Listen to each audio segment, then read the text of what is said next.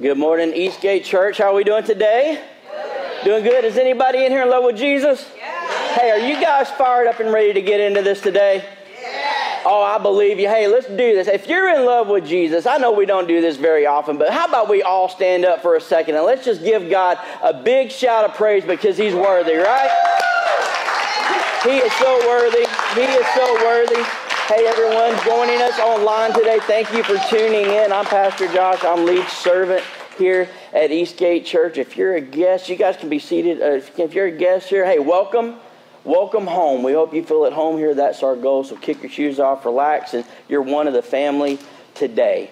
I'm so excited to get into this message today. I'm excited about what's going on in general in our church and I, somebody called me out a couple of weeks ago. Pastor Josh, you're always excited. Yeah, I'm always excited, man. Every week I get to get up here and preach the Word of God and challenge people and watch God change lives and see this church grow and move into who He's called us to be. How can you not be excited when you serve an awesome God? You just can't help but be excited. I'm excited about Elevate tomorrow night. Hey, if you just want to hear a little bit more about our church, what our heartbeat is, and what the vision of this church is, great, a great time to, uh, to come up here and, and hear the heartbeat and the vision and what God is speaking to us and, and get to know the leaders and the staff and pastor on a different level. We're going to hang out and have some fun. You're not committing to anything. Uh, you're just coming to, to learn and grow and be challenged like the rest of us tomorrow night. Child care, that's awesome. Free food, that's double awesome. It's going to be fun. We're going to have a lot of fun tomorrow night. It's more than just coming up and having a meeting. We're going to have some games, fellowships. It's going to be a, an awesome time tomorrow. The 4th of July, I can't wait for that. It's National Blow Stuff Up Day in the South. Man, ERs will be full of crazy rednecks that have done damage to themselves after the phrase, hey, y'all watch this. So, we'll, we'll That'll be great. So we'll be praying for them, but we're going to have some fun. Like Pastor Rachel said, it's going to be a shorter service that day, but we're going to have a service. We're going to get into the Word, and then we're going to hang out as a family. And we're going to have some good groceries hamburgers, some hot dogs, some good sides, some smoked meat. Can I get my meat eaters to give me an amen this morning? Oh, my Lord. Vegans, there will be salad and other stuff that you guys can tear into and have fun with, but man, there's going to be some good meat. Can't wait. Uh, it's going to be a great day. Water slides and bounce houses for the kids. Uh, a lot of games for the adults. It's going to be a great hangout time for us as a church. So invite somebody uh, to come and have some fun with us on that day. It's going to be a great day coming up a couple of weeks. We're going to continue this series on the life of Paul. If y'all give me permission, if that's okay, say that's okay, Pastor. That's okay. All right, we're going to get into this today, man. I love Paul. This has been so encouraging to me looking – through and studying his life during this series because, man, this, you could not stop this guy, Paul. I think if there was a theme over the life of Paul, it was he, he was like he, he was like the Terminator. He's always coming back. I'll be back. You can stone me. I'll be back. Kick me out. I'll be back. I'll be back. He never stopped doing what God called him to do. And, and he might not have got it right every time. And he had struggles and stuff he wrestled with, you know, but he just kept going and kept going. And, and I think that's the overall theme. And I think maybe today God's telling some people to keep going, to keep pressing in, to keep moving forward, to not let life beat you back, to keep moving into who God's called you to be and what God has called you to do. Man, listen, you got a God in heaven that's not looking down on you saying, Why aren't you doing what I told you to do? You got a God in heaven looking down on you saying, Come on, come on, you can do this. You can do this. Pick yourself up one more time. You can do this. You can do this. You got a God that's rooting for you and believes in the best that He's put inside of you. You got a God that loves you. Today, speaking of loving stuff, I love camping.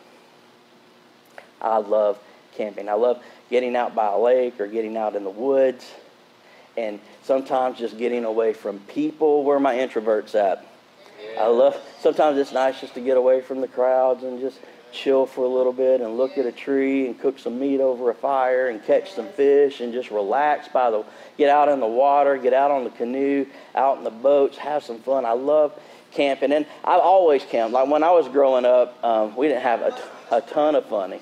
We, we didn't have, yeah, we didn't have a ton of money growing up, so camping is what we did because it's good, cheap fun, you know. And uh, so we go out to the lake and have some fun. Even when I was a little kid, they take the, the, the playpen that I was in and put it out into the lake so that I could play in the water without killing myself because I was a little crazy growing up. Like I was into everything. So they wanted to make sure they could have some fun and I was going to be safe, you know. But uh, so I've always been out in the woods and camping and stuff like that. I remember one time, uh, I might have been maybe five years old, wasn't very old, and uh, I escaped from the playpen. I didn't have to go in anymore. And we were swimming and playing in the lake, and there was a drop off in the lake, probably about 30 feet out from the bank. And my dad told me, Look, son, don't come out to this place. Stay about where the water's waist deep. Because once you get out here, there's a drop off. And if you're not careful, you'll go under and you might drown before we can get to you. Yes, sir. You know, uh, put the fear of God in me. So they're playing on the floats and doing whatever they were doing. And I just remember thinking, it's so boring playing this close to the shore. I want to go out a little bit further. So I went out a little bit further and I didn't get yelled at. I was like, okay, maybe I'll go out a little bit further. So I went out a little bit further and I didn't get yelled at. I said, I'm flying under the radar here. I'm just going to go go a little bit. I want to see where this drop off is that Daddy was telling me about. I went all the way up to where I could feel the edge of this drop off. I was like, whoa. And I wasn't getting yelled at. The water was like right up to here on me at the time. And, and uh, like, okay, this is good. And then, you know, just the, the ground underwater is not exactly the most stable thing. So I'm playing on the edge and it gives way and whoop, whoop, whoop, I'm underwater, just like that. And I'm under. I'm five. I can't really swim that good, and it took me by surprise. So I go down, and I'm thinking, this is it. I'm going to drown, just like Daddy said, because I'm out here and they don't know where I am. And I had just enough air and strength in me to fill the bottom of the, the lake there and kick back up and get my head just enough above the water to go, help, before I went back under and I had my hands stretched up. I was like, somebody, and I was thinking, God, somebody, please, I'm about to die. And my dad came over and grabbed me, pulled me up, and gave me that look that only daddies can give to a kid that's about to die again. You know, I almost died in the water, but he was about to beat me within an inch of my life. You almost died twice that day, believe it or not. So he took me back. I was like, good grief, man. I was so scared. But have you ever gone through life and had those times where you felt like you had just stepped out out of a safe place and just went in over your head in water that was just too deep for you to be into. Um, there are times where you feel like that at life.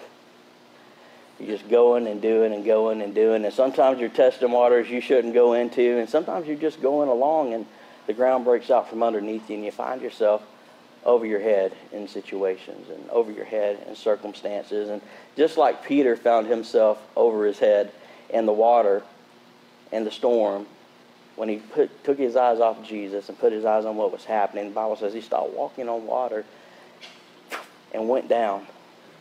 But he cried out to Jesus.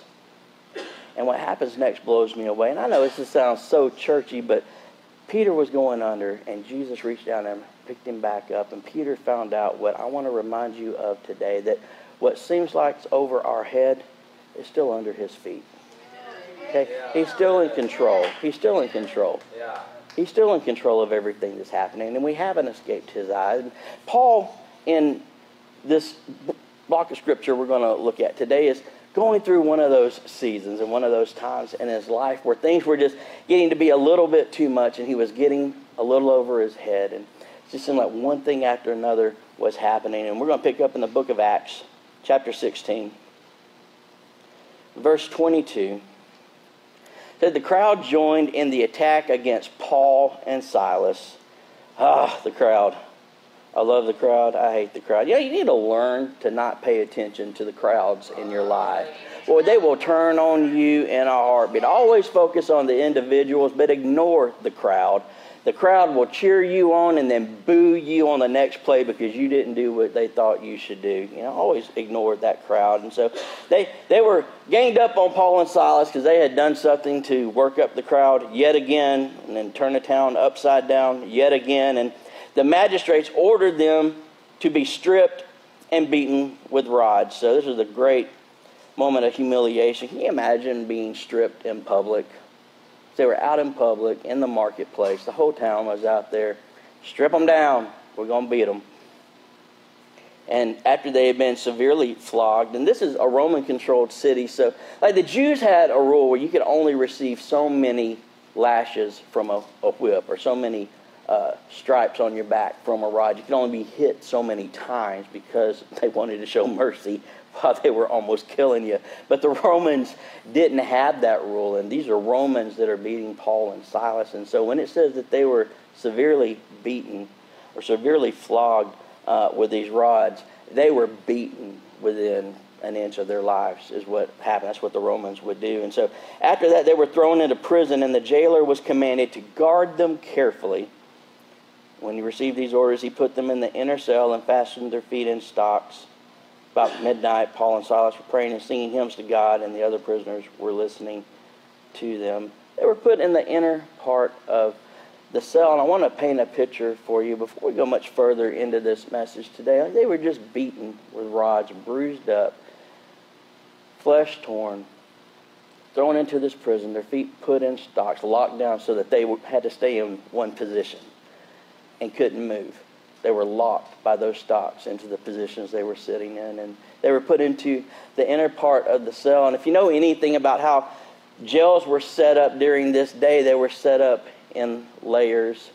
And uh, further in, you got the lower down you went. And when you were in the, the, the center part or the inner part or the bottom part of the prison, like Paul and Silas were, everything that comes down from the prisoners up top lands on and near you.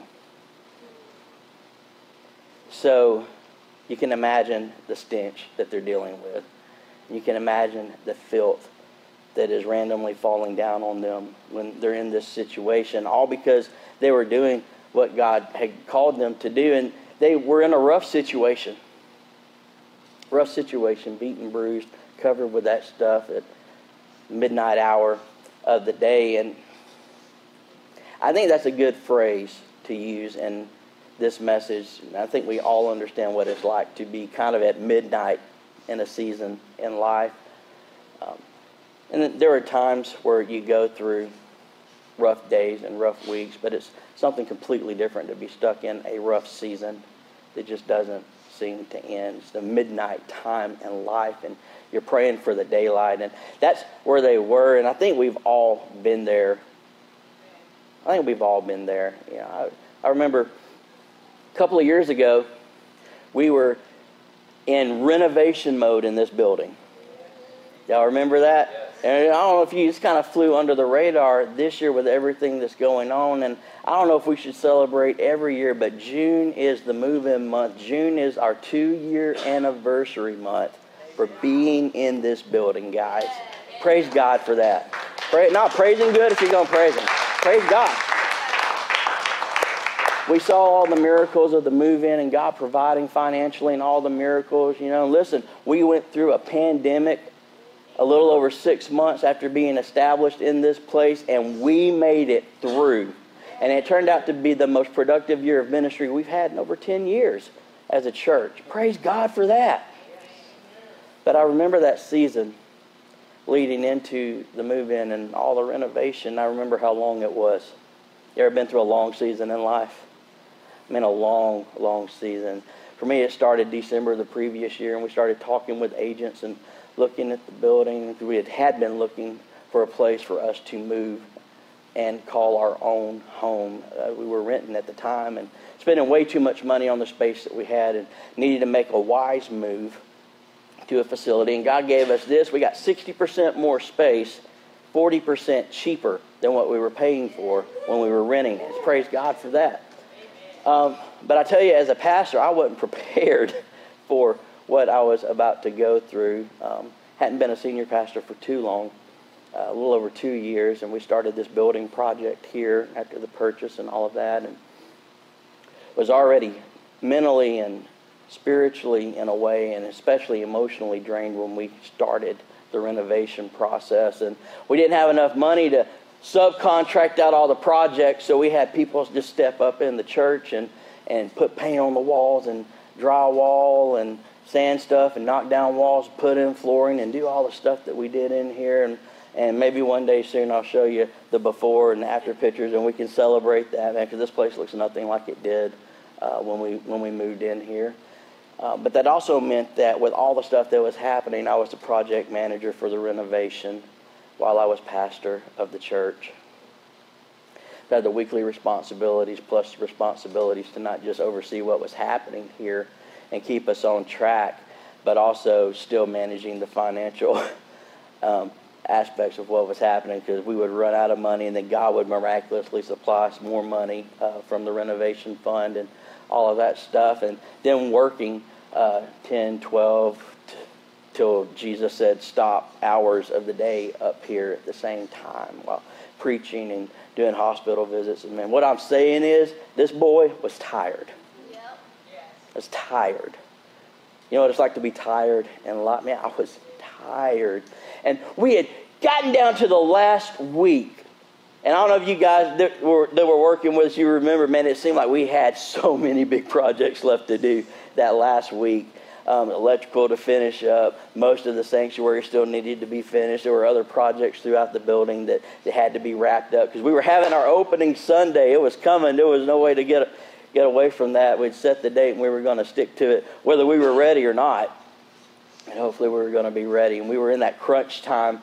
I remember walking home, or not walking home, walking out of the building um, early in the week, just finished for the day, and I was we had just hit it hard and I was wiped out, was tired, and I got a phone call from my mother saying that my dad was beginning to have a heart attack and they were on the way to the hospital and she just wanted to let me know so that I could pray. Well, you don't just pray, you hop in the car and you go to, to the hospital. So dropped everything and jumped in the car and just took off and went to the hospital and they got him stable here in town, and we're going to need to transfer him to another hospital close by so that they could do what they knew they were going to. Stents working on the work. They got in there and looked, and he had three uh, blocked valves, one being the main one. What do they call that? The the widowmaker.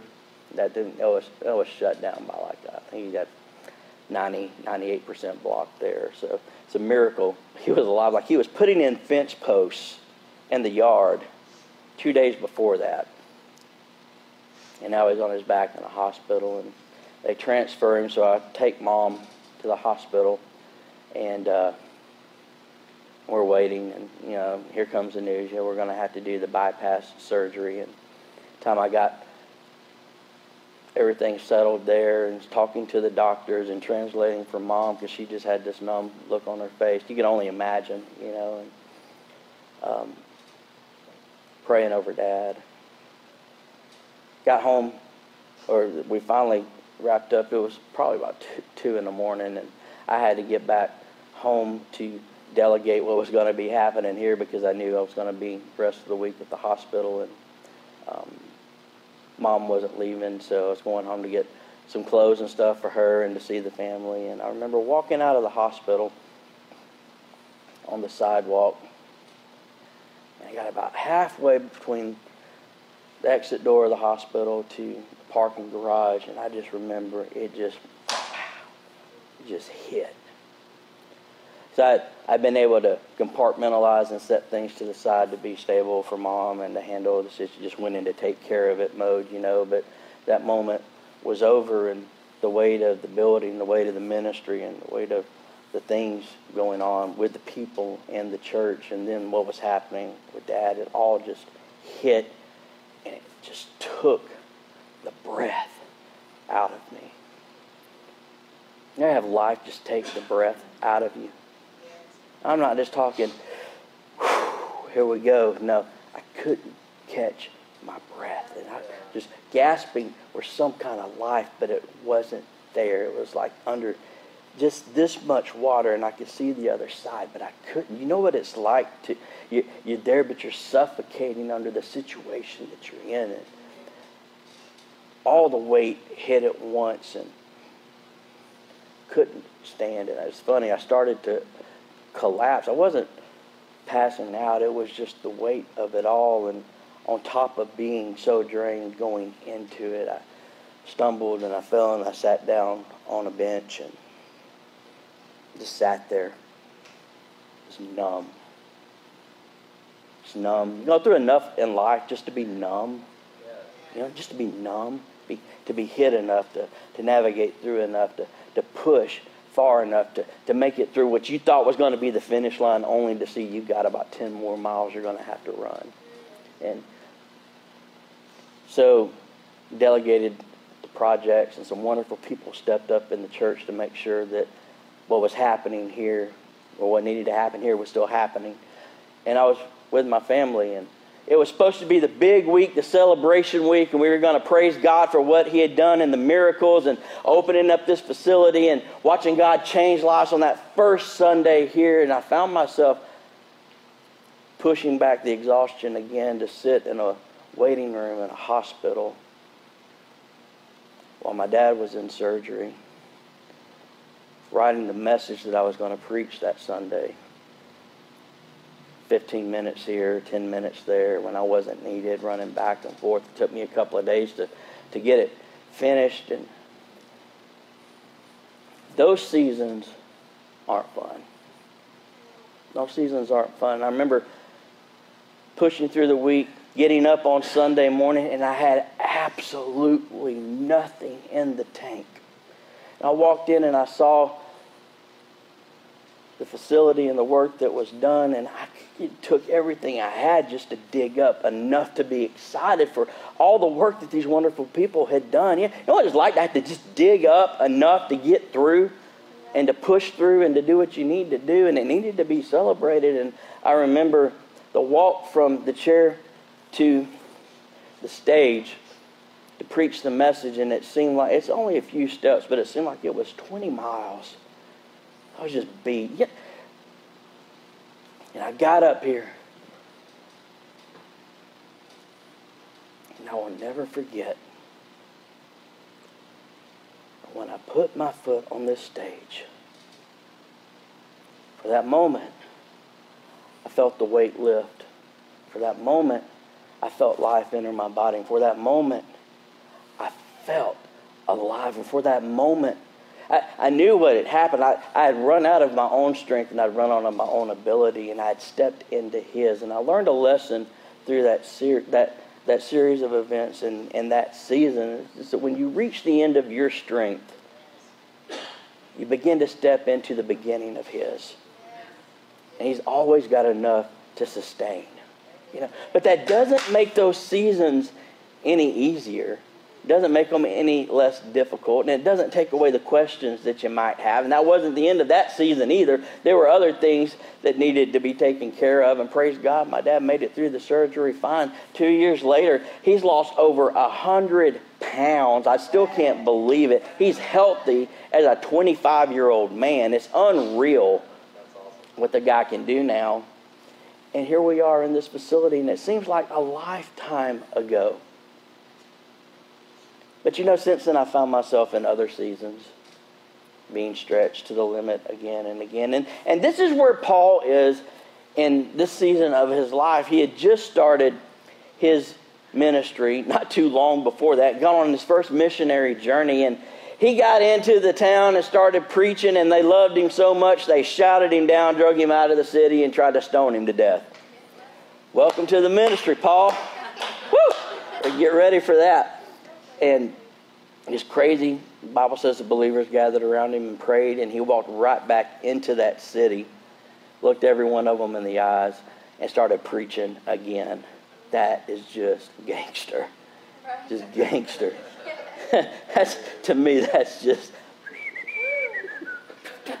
just took them all down with a word. Just I, I think I would have listened to every word that he said that time. I was like, you know what? I thought I, mean, I thought we killed him, and here, you know what? I'm going to listen to this. Yes, sir. Yep. Okay. Yes, sir. Uh huh. That that sounds real good. Yeah. so so, but he left there and he he went into this great season of ministry. You know, things were changing in the church, big picture in Jerusalem, and Paul was traveling around with this guy named Barnabas, and they were seeing people get saved. And then uh, Paul and Barnabas had this falling out. Bible said there was a sharp disagreement, and they couldn't settle the disagreement. And so they had to split ways. He had a split in his ministry, somewhere between that first missionary journey and where he is now that we're reading. And if you read over that casually, you miss the impact of what's happening because Barnabas was a major person in Paul's life. Major. Barnabas was the guy that took Paul in when nobody else would. Because Paul used to be Saul, remember? Saul was killing everybody that called themselves a Christian. He was throwing them all in jail.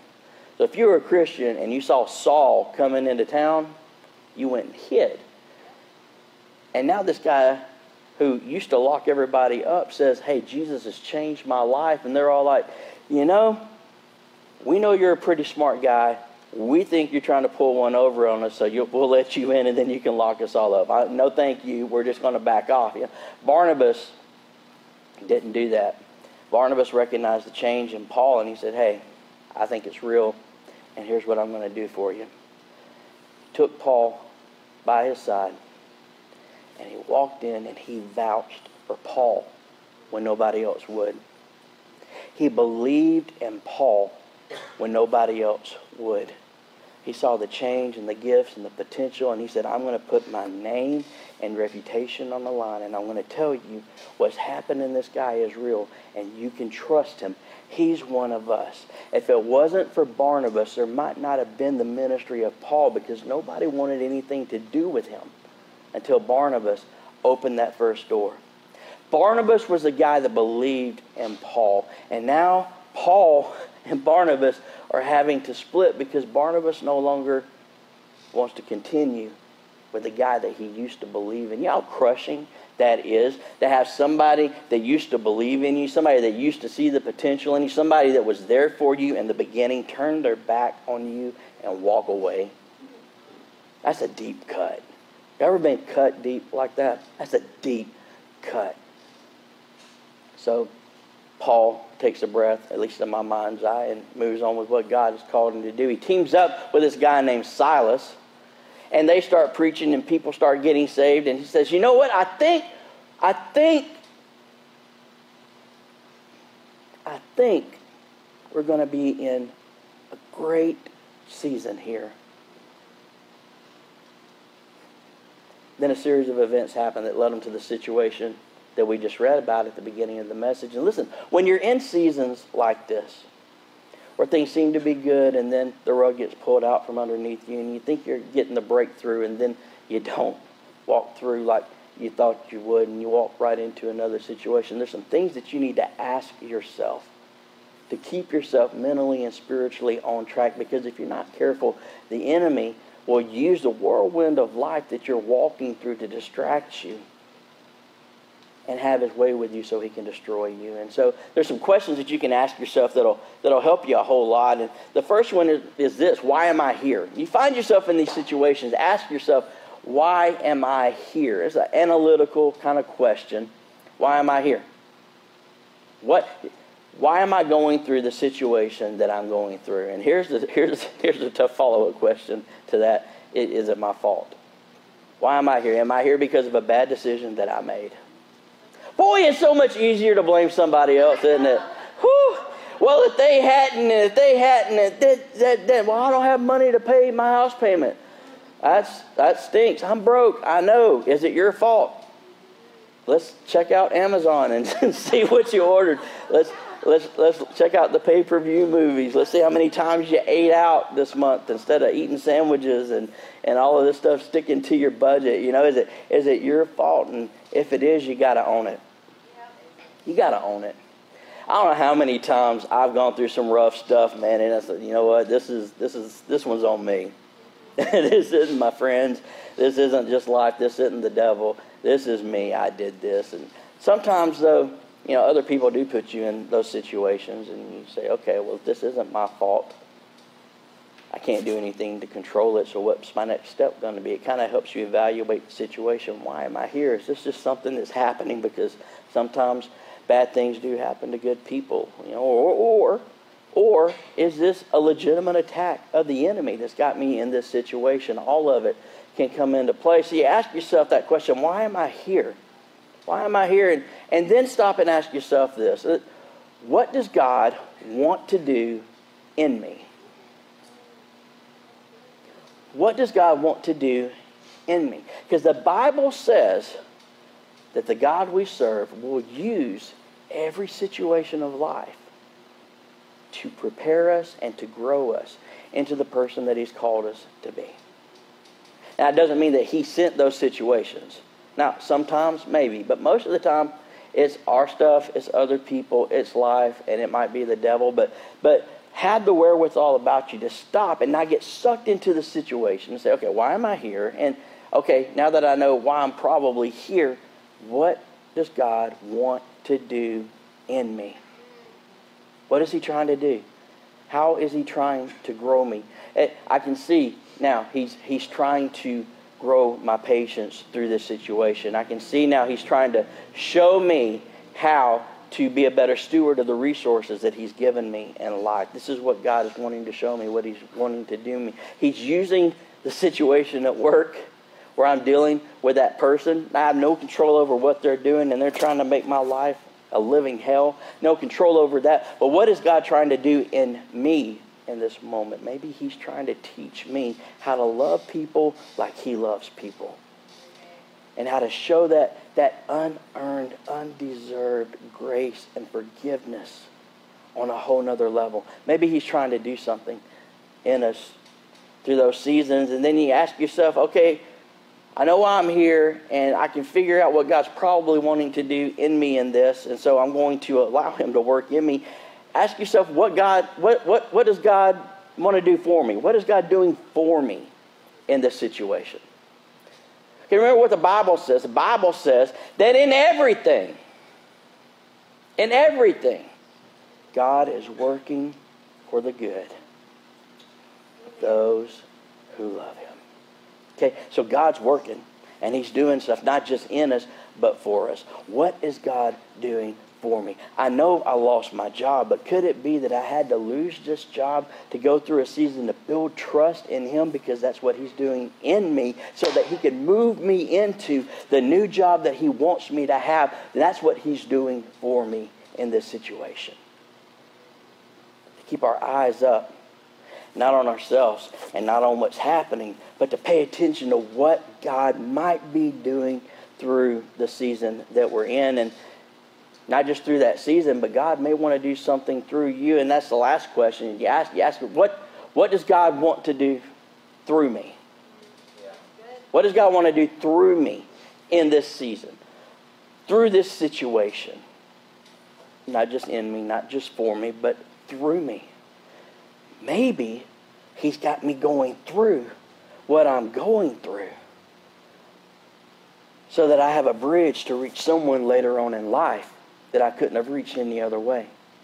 Maybe I'm walking through the season right now, and, and maybe God didn't see it or send it. Maybe God didn't choose or will it to happen. Maybe it's just the workings of sin in the world and on somebody else's decision impacting my life. But maybe God can use my response to the situation to show someone else how a mature Christian handles the issues of life. Maybe people can finally see the change that Jesus has made in me by how I handle the stuff that life throws at me. What does He want to do through me to impact the lives of other people in this season or in this situation that I'm in. And that's big stuff to ask, why am I here? What does God want to do in me? What, what is God doing for me? And what does God want to do through me in this situation? Because it forces us to take our eyes off of ourselves. Because the temptation is to throw a huge pity party because life's tough, because we didn't get the breaks that we wanted, because things aren't working out the way that we thought they would, because not everybody loves me the way that I feel like they should, or somebody doesn't want to be with me anymore when I feel like that. You don't always understand the stuff that's happening, but to put the focus on yourself is to guarantee that you're going to fail in that season of life. So it, it keeps you from getting sucked up in the whirlwind of selfishness and the situation. And you don't have to be that person that says, well, don't be that person. Don't be that person. Well, well I would have. I could have. I should have. But it just, it just didn't work out for me. It's not about you. It's about what God wants to do in, for, and through you in those seasons. And if you'll take your eyes off yourself, this is listen, if you will get this, if you will even halfway apply this when you're going through a tough season of life, it will change everything because it keeps your focus off the situation and off yourself and on God and what He is moving and doing in and through it and for you through the situation. Changes everything. And it'll silence the voice of the enemy. And it's very key, man. It's key to have this because if you don't, man, you will fall like so many people before you and never live up to the potential that God's put inside of you because you will go in a per- just caught up in the whirlwind of life, never learning what God wants you to learn and never pushing through and seeing God do the miraculous and never seeing the lives impacted and changed around you that could have been if we'd have had a different perspective. And I think perspective is key in this. Paul's in this season where he's going through. When I say long season and dark season, y'all know what I'm talking about, right? How many of you say, Pastor Josh, I've been through that long dark season before? Yeah, you guys at home probably the same thing. How many of you would say, Pastor Josh, thank, thank you so much for preaching on this because I'm in the middle of one of those seasons right now? How many of y'all would say that? Yeah, I know. Listen, we all go through those times in life. And if you're not in one right now, enjoy the break because one is coming. I guarantee you. I'm not trying to be the bad weather man. I just know how life works and how God works. You know, and Paul's caught up in this, and he's gone through all this tough stuff, and they get some momentum and traction in the ministry, and things seem to be going well, and they say, hey, well, let's go on up into Asia and let's preach up there and see how many people we can reach. And they get moving in Acts 16, verse 6.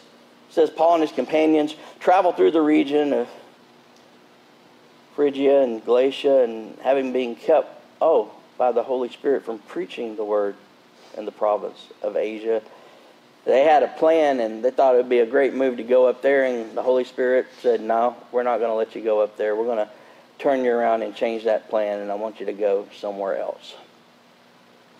So say, okay, we're going to change our plans and we're going to go somewhere else. You know, sometimes God will close the doors that we want to be open in life. You ever been so sure of something? I know this is God. I prayed and I thought I felt it. Pretty sure. Sometimes we confuse our emotions over that stuff. I know, I know, only to be put in check and find out that that door doesn't need to be open and have God close it on you. And God shift the direction and give you that nudge and say, no, no, no, it's not going to work out like you thought it would. You're going to have to trust me and go a different direction. Now, y'all remember that Garth Brooks song? Old.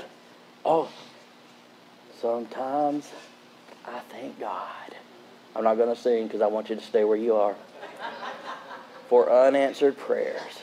I love that. So remember when you're talking to the man upstairs, just because he doesn't answer doesn't mean he don't care. Some of God's greatest gifts are unanswered. How do I know all that? I might have listened to Garth a little bit back in the day. Um, man, I'm grateful for the times that God said no. I'm grateful for those redirects, you know, and, and you got to trust that. You got to trust that God knows better than we do what's going on in life because He's got a 50,000 foot view of the whole thing. All we can see is what's right in front of us. Proverbs 3 gives us a good encouragement. In, chapter, in uh, verse 5, it says, Trust in the Lord with all your heart and lean not on your own understanding. Whew! Lean not on your own understanding. You know, sometimes I think that I can figure everything out on my own and that I understand things on a level that I really don't. And God says, Psst, come here. No, we're not going to do that. That's, that's a bad idea. So I need you to trust me right now. And don't go with your gut instinct and don't go with what you would do on paper, but I want you to trust me in this season and step out into this unknown territory that I'm leading you into, even if it's in the middle of one of the worst seasons of your life. Trust me. Wow. In all your ways, submit to Him, and He will make your path straight. Golly. You know, I'm grateful that every time I trust God, He never lets me down. Never lets me down. So, Paul and Silas and the crew, they listen to the Holy Spirit. They don't go to Asia. Paul has this vision, this man saying, Hey, come down here and preach to us. And so they go to that area and they think, Well, we've heard from God good things have got to happen. And they get to the area and they start preaching, and immediately this young lady named Lydia gets saved, and her household gets saved, and people are getting saved, and God is moving, and Paul and Silas and them are preaching through the city, and Acts 16, the story starts to change just a little bit. And once they were going to the place of prayer, we were met by a female slave who had a spirit by which she predicted the future, and she earned a great deal of money for her owners by fortune telling. You know, slavery and human trafficking is nothing new. It's happening then, and just as disgusting then as it is now. And she followed Paul and the rest of us, shouting, These men are servants of the Most High God who are telling you the way to be saved. And she kept this up for many days. I love this. Finally, Paul became so annoyed that he turned around and he said, Have you ever been in a, in a place where you just got slapped, just annoyed with the situation and the person? Enough is enough. Like if you look at the Greek wording in this, it, it, it says that he was worn thin. He was worn out. He had had enough. Moms, you know what I'm talking about. Mommy, mommy, mommy, mommy, mommy, mom, mom, mom, mama, mama, mama, mommy, mommy, mommy. Ah! You know, just like that commercial. Crazy kids can do that. That's where Paul was with it. Just shut up. Paul says, to the Spirit, in the name of Jesus, I command you to come out of her. Now, he spoke to the Spirit. He was annoyed with the situation and the person, but he didn't yell at the girl. He spoke to the Spirit. You know, and the stuff that we go through and the difficulties that we face in life, you cannot forget that there is a spiritual aspect to what is happening in life. Maybe, maybe all of our anger shouldn't go to the boss that's driving us crazy. Maybe we shouldn't let loose on the family member that just will not change. Maybe, maybe the problem is the spirit that's in operation behind the situation and the person. And if we would deal with the spirit and handle it on a spiritual level instead of trying to handle things in the flesh, we might see a change in the person or in the situation and how it acts. And the Bible says we don't wrestle against flesh and blood, but against the rulers, authorities, principalities, and heavenly realms. It's a spiritual battle that we're in first. And it's important for us to recognize that because when we keep our focus on the spiritual and don't get caught up in the carnal, it helps us to maintain the right perspective for what we're going through in life so we don't fail the test, so we don't not learn what God is teaching us, so that we give God the opportunity to do what He wants to do in the situation and through us. And so He deals with the Spirit. In the name of Jesus, I command you to come out of her. And at that moment, the Spirit left her. And their owners realized that their hope of making money was gone. Wah, wah. They seized Paul and Silas and dragged them to the marketplace to face the authorities. And now we're back to where we started at the beginning of the message. They're there in the marketplace and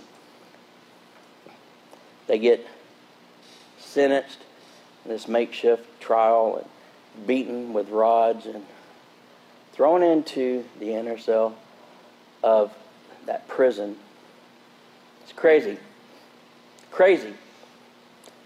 On the tail end of a difficult journey, already been stoned, run out of a town, had a split with someone that helped him get started in ministry to be redirected on this journey and the plans changed. Now they get to this place where they feel like they're getting traction only to find themselves again in front of some angry people with bad things happening to them. I wonder if some of the people that hung out with Paul started thinking, hmm, we, we hang out with this dude.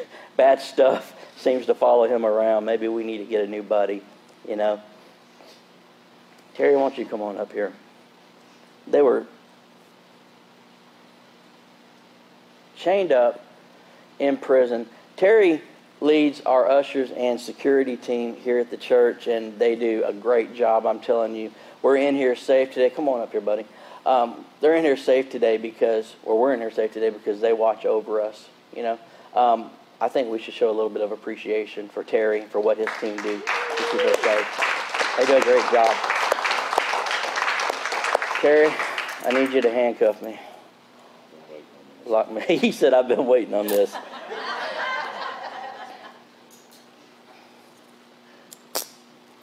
Hold shit out. Yeah. Man, this is bringing back some bad memories. the BC days before Christ. Man, oh man. I'm gonna gift. Yeah, there. All right. Y'all ever found yourself in this situation? Not just in life, not just preaching. Y'all ever been locked up? How many people have been locked up? No, I'm kidding. Half the hands would go up. Larry's got his arms and his feet up in the air. Me, Pastor Josh, I know. I know. I know. What, what prison was it where they put the couch in there for you because they knew you'd be back in a couple of days? They had, nah, I'm, I'm picking. So they're there locked up. Well, what's crazy is they were doing what God had asked them to do. Hadn't done anything wrong. You can get everything right, and life still happens, guys. Okay? It doesn't mean that you did something wrong. Now, it can mean you did something wrong, but it doesn't mean that you did something wrong. They listened to the Holy Spirit, they went where He said to go. They did what he said to do. And still, the fruit of their labor looked like this. Crazy.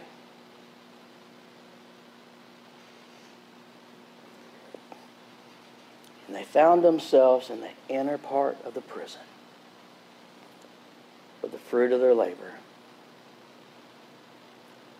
with the stuff dripping on them and around them, in the stocks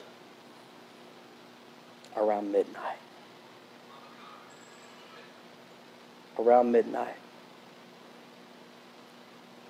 Those midnight seasons of life where you're saying, This is what I get for listening to God. This is what I get for not compromising. This is what I get for walking away from the temptation. This is what I get putting God first in my finances. This is, this, this is what I get. This is the fruit of my labor. This is how God rewards me for listening to Him when nobody else would. This right here, those midnight seasons when it's dark. You know, we can see a little too well in here right now. Let's make it a little bit darker in here. Midnight. Midnight. You know, there are going to be seasons in life where it feels like this right now. Where there's no light, there's no guidance. Paul and Silas were in the inner part of this prison in the dark. Now, it's in these midnight seasons, these dark seasons of life, where the enemy will come to whisper to you and say, You're not enough. You were a fool. You didn't really hear from God. What made you think you could actually make it work this time? They left you because you're worthless. They left you because you're not lovable. You're never going to get ahead. You're never going to make it. Those blessings and promises of God are for everybody else but you.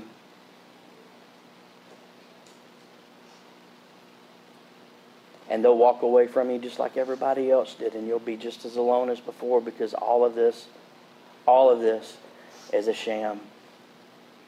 You're just not worth it. He'll come to you and whisper in those dark moments. And this is where the decisions really matter when you walk through seasons like this. This is why it's important to ask the questions that we went over earlier when you're going through these seasons to make sure that you stay focused because, yeah, it gets quiet. Yeah, the enemy whispers, but if you can push all that to the side, you can hear the music in the moment and you can feel the Spirit of God beginning to move and begin to understand that maybe there's something else at work and what you're seeing right now is just temporary and there's a God at work behind the scenes working in you and for you and through you in the situation. And if you can just keep your eyes on Him, that it won't be as dark. And the Bible says that Paul and Silas changed their perspective a little bit. It says about midnight, while it was still dark, it says in Acts 16, Paul and Silas were praying and singing hymns to God, and the other prisoners were listening they, they began to lift up the Lord in the middle of their sufferings. It doesn't mean that the bruises weren't there on their backs and they weren't bleeding and, and the filth wasn't still on them and around them, but in spite of what they were in, they chose to put their eyes on God. And a song came out of them. They began to praise God. And even though they were in the dark spiritually in that moment, a light started to shine. You can walk through midnight in the darkest moments of your life and still have the light that you need. Where there's no light, Paul and Silas can teach us hey, listen, you can lock me up and lock and throw its worst at me, but there's still going to be a praise in my heart. I still know the God that I serve. And what I'm walking through and what I'm dealing with right now might not make sense and it might be difficult and it might not be going the way that I thought that it would. I can still praise the God. I can still praise the Jesus that gave everything for me. Even if I don't understand this, I trust Him and I know that what I see might not make sense, but I know that He is faithful and He won't let me down. They put their focus on Him, and that spiritual light began to shine. Listen, guys, when you're going through this stuff, and you're going through the midnight times of your life, and you're going through those difficult seasons, when you feel like you're locked up and the change just won't let you go, I want to remind you of a few things. Number one, your victory is an inside job. Your victory is an inside job. The Bible says, as a man thinks within himself, so he is. You've got to think You've got to think. You've got to stir up on the inside of you, just like David encouraged himself and the Lord when everybody else was losing heart. David went to the one place where he knew he would find his strength, and that was the presence of God. Listen, it's an inside job. It's got to come from the inside of you to the outside of you. Because when life squeezes down on you, what's on the inside, just like a sponge, will come to the outside.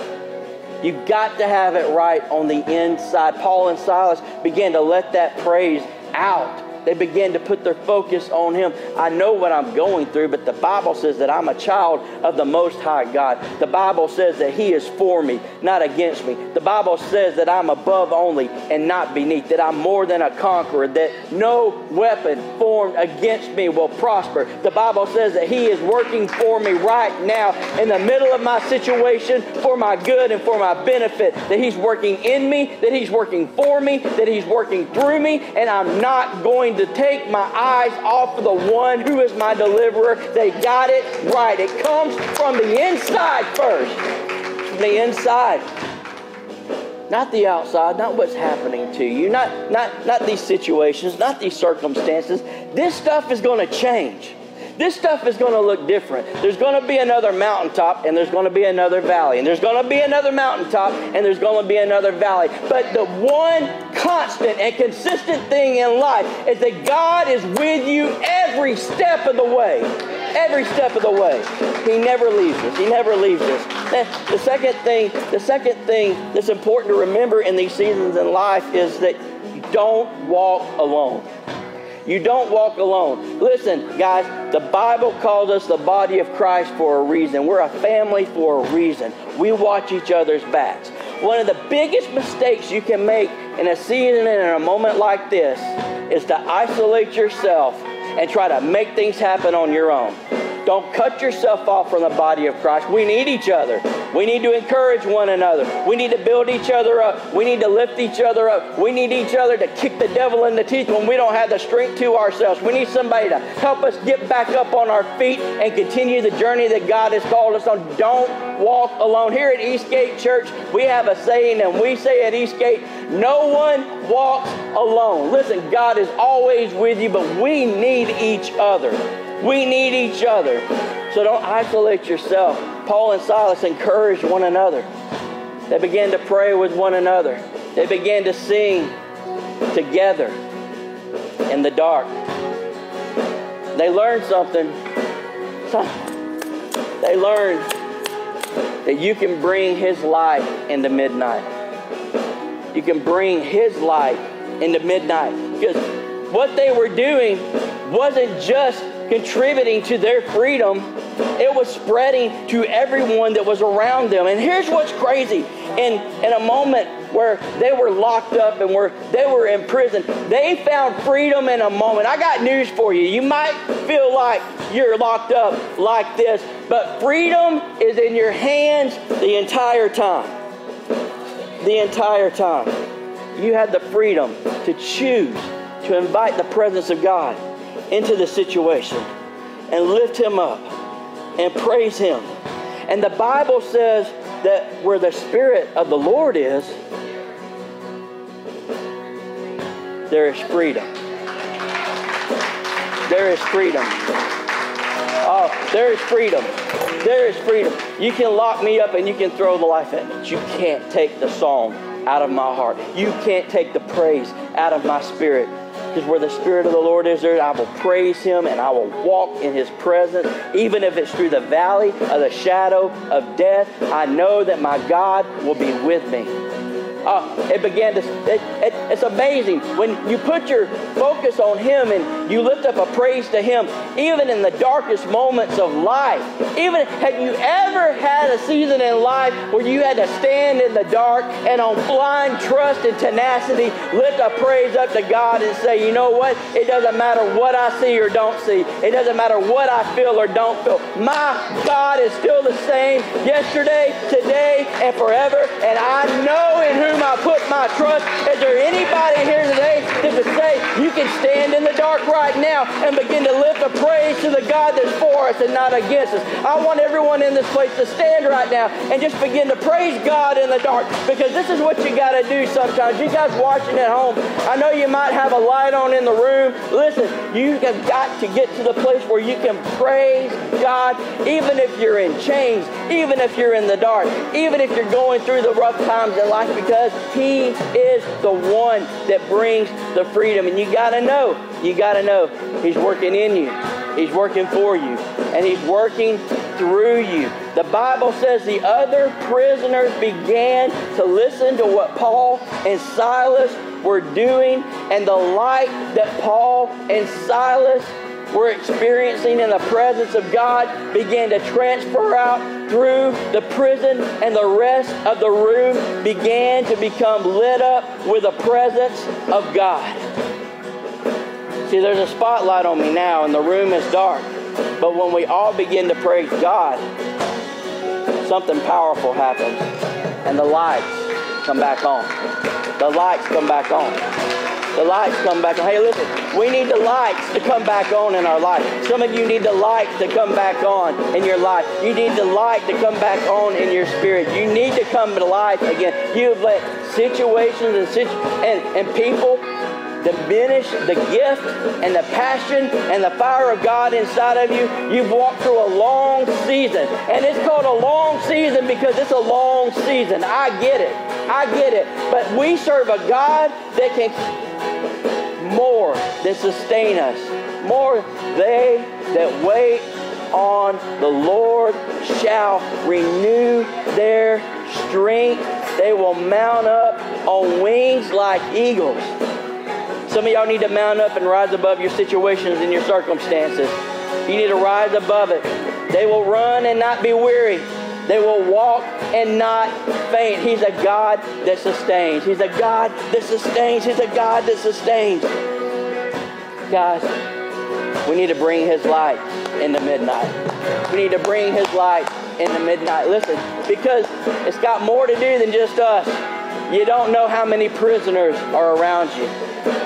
You don't know how many prisoners are around you that need to see that light, that need to see that love, that need to see the freedom in your life, regardless of what you're walking through. And when they see it, it changes everything. It changes everything. All across this place. I just, regardless of what's going on in your life, let's lift up our hands and let's, for the next few moments, praise God in the middle of our circumstances, in the middle of life, in the middle of the problems. Maybe you're in a great season. Praise Him now because you're going to need the strength to stand in the season that you're going to walk into later. He's worthy.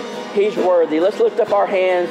You guys watching at home, lift up your hands and let's praise God. Let's praise God and invite His power and His presence and His light into the situations that we're in in life.